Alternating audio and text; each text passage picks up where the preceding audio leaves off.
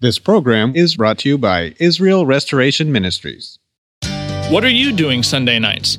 Come join Friendship with God radio Bible teacher Tom Cantor of the Friendship with God Fellowship Church every Sunday night at five thirty p.m. at The Vine at ninety-three thirty-six Abraham Way, Santee, California. Watch and listen live around the world to Tom Cantor Sunday evening on YouTube dot com by searching for Friendship with God Fellowship or by going to our homepage at friendship with god dot org. That's friendship with god dot org.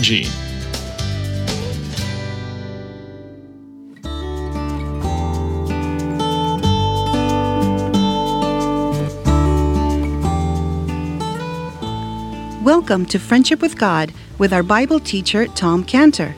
Today's message and previous messages can be listened to or downloaded for free at friendship with god dot org.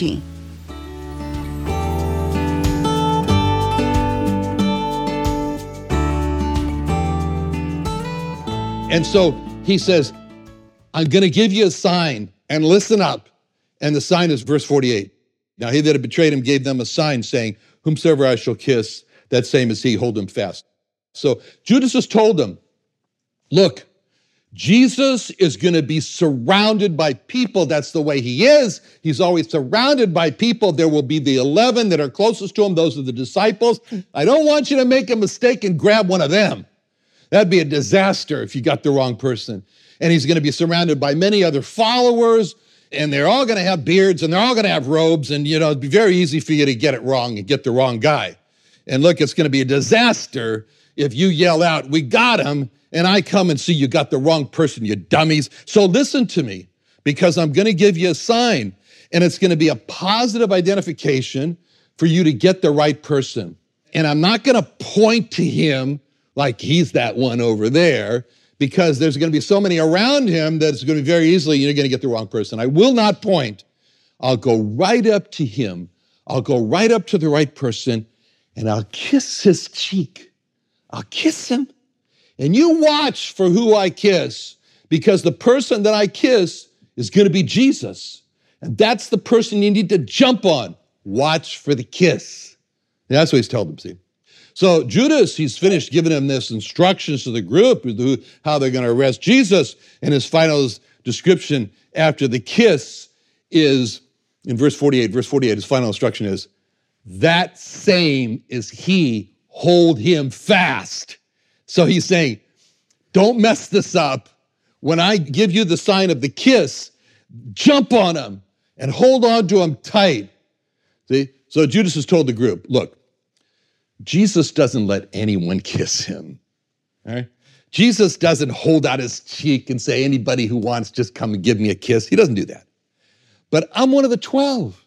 And to us, he allows us to come. We put our head on his chest. He allows us to come and give him and kiss him. This is going to be the one and only chance for me to ever give him a kiss. This is it. If you don't grab him and hold him after I kiss him, I will not have another chance to kiss him after that. So this is your one and only chance to get Jesus identified, you to grab and hold him. Don't mess it up.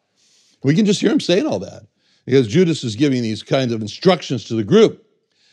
So the trap is set, and the trap with the lure of the kiss. And verse forty-eight are these behind-the-scenes instructions for setting the trap that Judas gave about the, to his collaborators for the kiss. Now in verse forty-nine, the trap springs. And the trap springs with these words in verse forty-nine, forthwith he came to Jesus.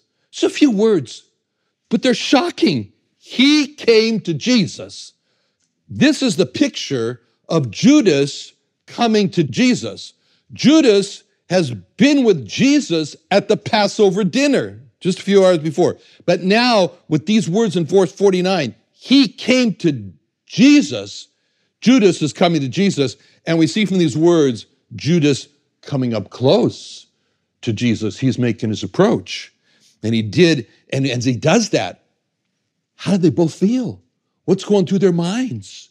What's happening in this moment? He came to Jesus. What is he thinking, Judas? What is Jesus thinking as they approach? This was the time when their two faces, the face of Jesus and the face of Judas got so close, more close, as Judas comes to the cheek of Jesus, and their faces touch each other.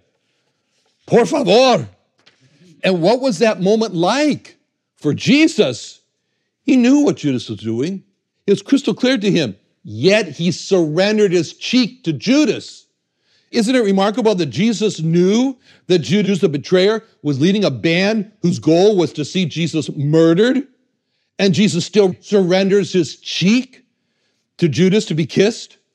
Isn't it remarkable that Judas had set a, a fatal trap for him, and Jesus still surrenders his cheek to Judas to say, for Judas to kiss his cheek?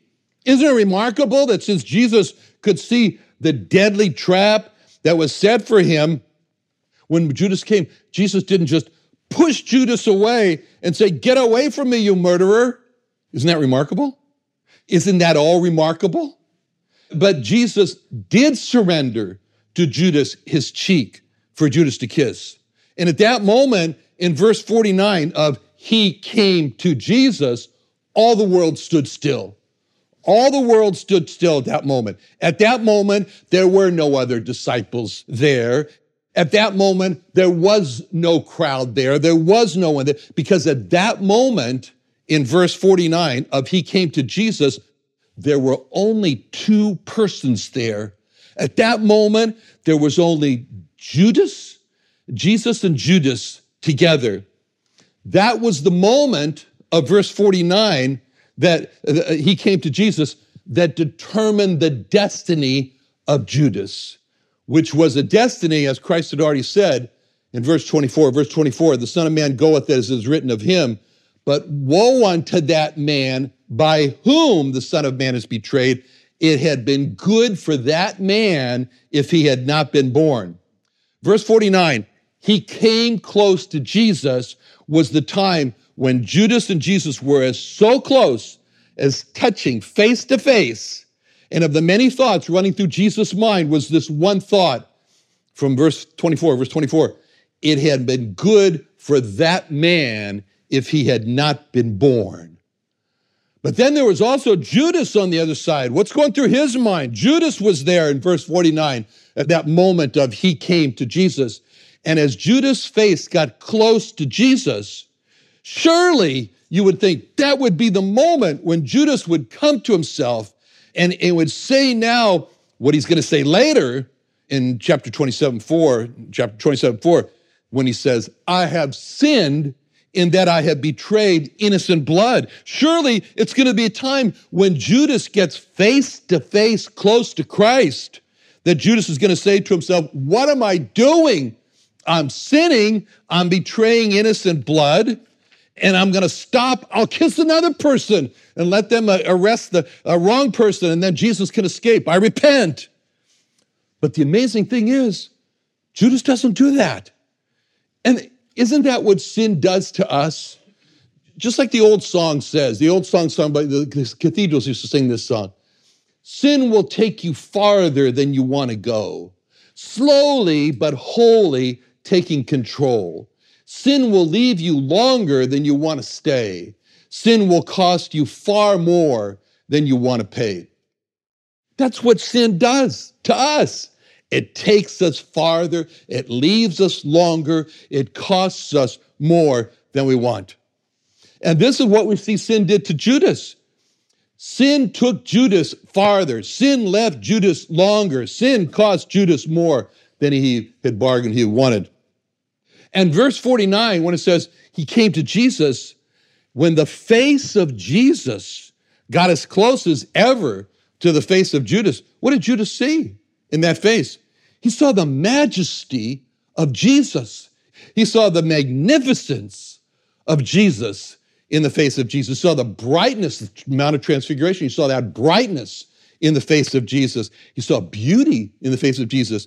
He saw all that in the face of Jesus in verse forty-nine when it says he came to Jesus. But what Judas really saw in verse forty-nine of that moment of he came to Jesus was the face of Jesus as Judas had never seen it before. And what was that face that he saw when he got up so close? He touched the face. It was Second Corinthians four six. Second Corinthians four six. God who commendeth, who commandeth the light to shine out of darkness has shined in our hearts to give the light of the knowledge of the glory of God in the face of Jesus Christ.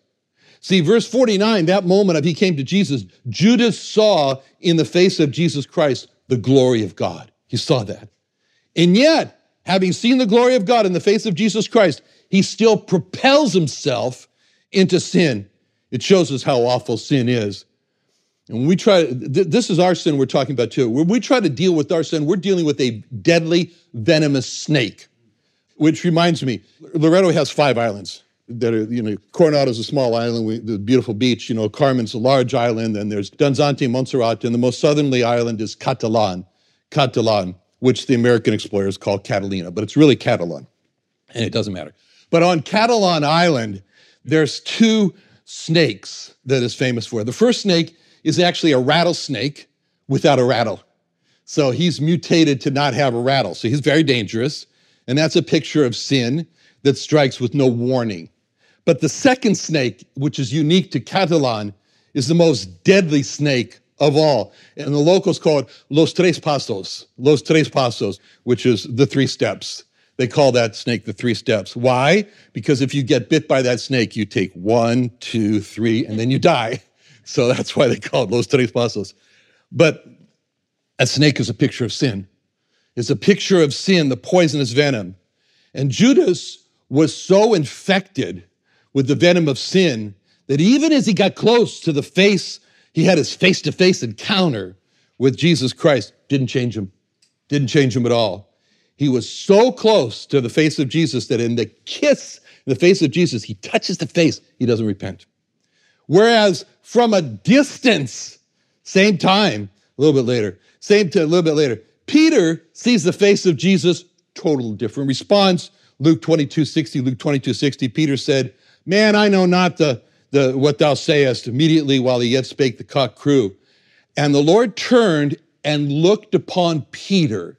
And Peter remembered the word of the Lord, how he had said unto him, before the cock crow, thou shalt deny me thrice. And Peter went out and wept bitterly. So not face touching face, but from a big distance, Jesus turns his face to look at Peter, and just that glance, it melts the heart of Peter to bitter tears. Not so Judas. Judas goes forward with his betrayal through a kiss, a kiss of betrayal, a kiss of hatred, a kiss of deception, a kiss of death. That's Judas's kiss. Just the opposite of the kiss that we are commanded to give Jesus Christ in Psalm two twelve, Psalm two twelve. Kiss the Son, lest he be angry, and ye perish from the way, when his wrath is kindled but a little. Blessed are all they that put their trust in him. That kiss to Jesus Christ is a kiss of trust. That's a kiss of loyalty.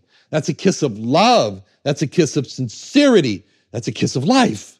Totally opposite of Judas. And the problem with Judas was that he knew Jesus. He knew him. He knew him, and he turned to his sin, which is a problem that so many have in the church or who have been to church. They know Jesus, and they turn away. That's why a person who knows nothing about Jesus, otherwise known as the Jews, are often the ones who, who learn about Jesus and turn to Jesus. Not often, sometimes they are. What am I saying often? Uh, the batting score that we're seeing in Israel Restoration is about one out of a million, but apart from that, it's fine. Anne Frank. Anne Frank, as you all know, was Jewish. Like me, she was raised Jewish. And like me, she knew nothing about Jesus. I came home one day, I said to my dad, Dad, I got this fantastic album. The music in this is incredible. This album, it's a great album. And he looks at it, he sees the word Messiah. He says, we don't listen to that. Why not? The music is wonderful. We don't listen to it. Like me, she knew nothing about Jesus. Going to Jewish schools, she never saw a New Testament. I never saw a New Testament. I didn't even know there was such thing as a New Testament. What's a New Testament? The same was true for the father of Anne Frank, with father of Anne Frank. But the Anne Frank family had a life crisis, obviously. obviously. The crisis was the na na Nazi death, death squads that were operating just below their window, hunting for them. And because of that life crisis, Anne Frank family came into close contact with a Gentile family, the Klymans, who hid the family in their attic in Holland. And just like I had a, a life crisis, as I read about in my book, and had a close contact with a Gentile named Cheryl. But from their close contact with that Gentile, Mister Kleiman, and from the Nazi crisis, Anne Frank's father asked Mister Kleiman for a New Testament so that he could give it to his daughter, Anne Frank. And like me, who took an interest in Cheryl's Bible, and this is the passage from the diary of Anne Frank that shows Anne Frank's father reaching out to Mister Kleiman for a New Testament. Anne Frank's diary, which is dated November third, nineteen forty-three, which, by the way, was last Thursday, was the seventy-eighth anniversary of this entry in the Anne Frank diary. And, and the entry reads like this. To give me a new project as well, this is Anne Frank writing, to give me a new project as well, Father asked Mister Kleiman for a children's Bible so I could finally learn something about the New Testament. There's two very important words in what Anne Frank wrote. And the two very important words are asked and finally. Asked and finally. I think I'll write a booklet called Finally, just about this. But anyway, Anne Frank's father asked Mister Kleiman for a copy of the New Testament, essentially. And there in that attic, hiding from the Nazis, Anne Frank's father reaches out with a request to a Gentile for a copy of the New Testament. Anne Frank's Jewish father knew that for all his life and for all the life of his Jewish daughter, Anne, that the truths of the New Testament had been hidden from them. And Anne Frank's, Anne Frank's father in that attic says, there's got to be a stop to this purposeful ignorance of the New Testament and who Jesus Christ is. And Anne Frank's father essentially said, today is the day of this stop of the ignorance. And Mister Kleinman is the way for this ignorance to stop for who Jesus really is. And all that's seen in the word asked in Anne Frank's entry there in her diary. Father asked Mister Kleinman for a children's Bible. The second word that speaks volumes in what Anne Frank wrote in her diary is the word finally. Anne Frank wrote, I could finally learn something about the New Testament. When Anne Frank writes in her diary, I could finally learn something about the New Testament, that word finally shows a hunger from Anne Frank's heart. It shows a hunger from her heart. The, the word finally, the word finally does not reflect, uh, oh, I don't care attitude, I don't care intellectual interest attitude. Anne Frank's being hunted as a Jew, and she's huddled up in an attic. She's a fifteen-year-old huddled up in an attic with killers that she can hear daily down in the streets thirsting for her blood. So when she writes, finally, we can see in her heart a thirst that this fifteen-year-old had. That was Anne Frank with a thirst for a new hope. So she wanted to learn about Jesus. That was Anne Frank with a thirst for a new deliverance. So she wanted to learn about Jesus. That was Anne Frank with a thirst for a new relationship with the true God. So she wants to learn about Jesus. That was Anne Frank with a thirst for a new life. So she wants to learn about Jesus. And those are the long thirsts in the heart of Anne Frank. And that's why Anne Frank uses the word finally, because it's been going on for such a long time when she wrote that in her diary. I could finally learn something about the New Testament. Anne Frank had all the Jewish prayers pushed on her, and those did nothing for her as they did nothing for me. Anne Frank had all the synagogal traditions in front of her, and those did nothing for her as they did nothing for me. Anne Frank wanted more than Jewish prayers and more than Jewish traditions, and Anne Frank wanted God. And we can see this in another entry that Anne Frank put in her diary dated October twenty-ninth, years before, October twenty-ninth, nineteen forty-two, when Anne Frank wrote these words. Anne Frank speaking. Mother pressed her prayer book into my hands. I read a few prayers in German just to be polite.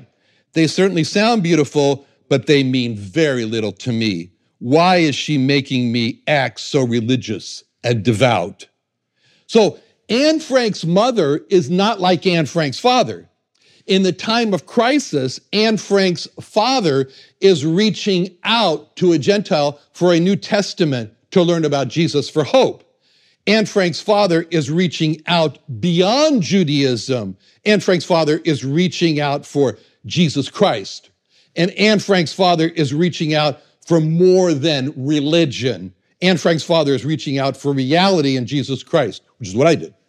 But in the time of life crisis, Anne Frank's mother is reaching out to Jewish prayers. Anne Frank's mother is reaching out to Jewish religion. Anne Frank's mother is reaching out to be devout. Anne Frank's mother is reaching out to doing good works for hope. And Anne Frank is in the middle of her mother and her father. And Anne Frank writes in her diary, therefore caught in this middle, in October twentieth, nineteen forty-two, as I already said, Mother passed her prayer book into my hands. I read a few prayers in German to be polite, but they, they certainly sound beautiful. But they mean very little to me. Why is she trying to make me so religious and devout? She writes in her diary that her mother is pressing into her hand a Siddur, a Jewish prayer book. And Anne Frank writes in her diary in November third, nineteen forty-four, Father asked Mister Kleinman for a children's Bible so I could finally learned something about the New Testament.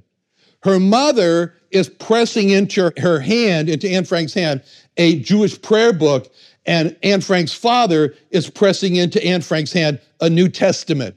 I am Anne Frank's father. That's what I do.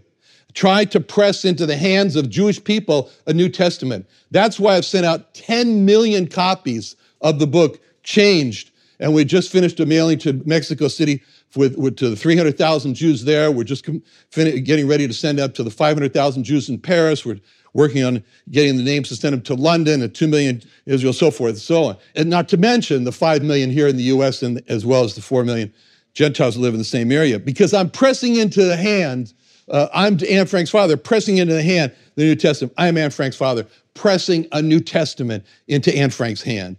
My Jewish cousin uh, yesterday challenges me on the phone. Why are you sending your book unsolicited? Oh, unsolicited, the worst word you could possibly say, to Jewish homes. Well, I tell you why. It's because Anne Frank wrote in her diary, she wrote it in October twentieth, nineteen forty-two, she did do that. She wrote, Mother pressed her prayer book into my hands. I read a few prayers in German to be polite. They certainly sound very beautiful. They mean very little to me. Why is she trying to make me act so religious and so, so devout? I sent out my book, Change, to Jewish people because among the Jewish people, there are some Anne Franks still out there who have tasted the Jewish religion and any religion and said, they mean very little to me. I sent out my book, Change, to Jewish people because among the Jewish people, there are Anne Franks who are tired of being made to act so religious and devout. I sent my book Change to Jewish people because among the Jewish people, there are the Anne Franks who say, I could finally learn something about the New Testament. And that's why I say I'm Anne Frank's father, because to press into the hand of Anne Frank a copy of the New Testament. Judas Iscariot had turned to Jesus and then turned away from Jesus to his sin. Anne Frank's mother turned to Judaism. And Anne Frank says, I could finally learn something about the New Testament. Let's pray. Father, thank you so much for being such a great God and being so merciful to all of us, Lord, and uh, especially the Jews who have put themselves in a state of darkness, but yet nevertheless, Lord, you're there also reaching out. Reach out to Jesus. He's reaching out to you in Jesus' name. Amen.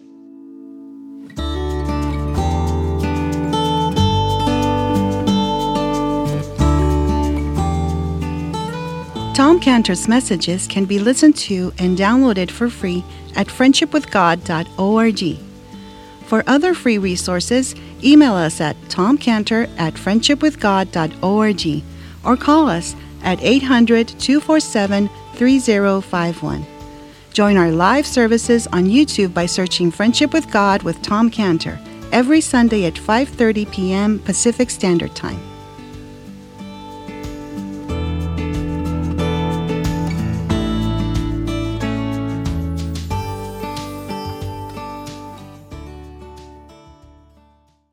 What are you doing Sunday nights?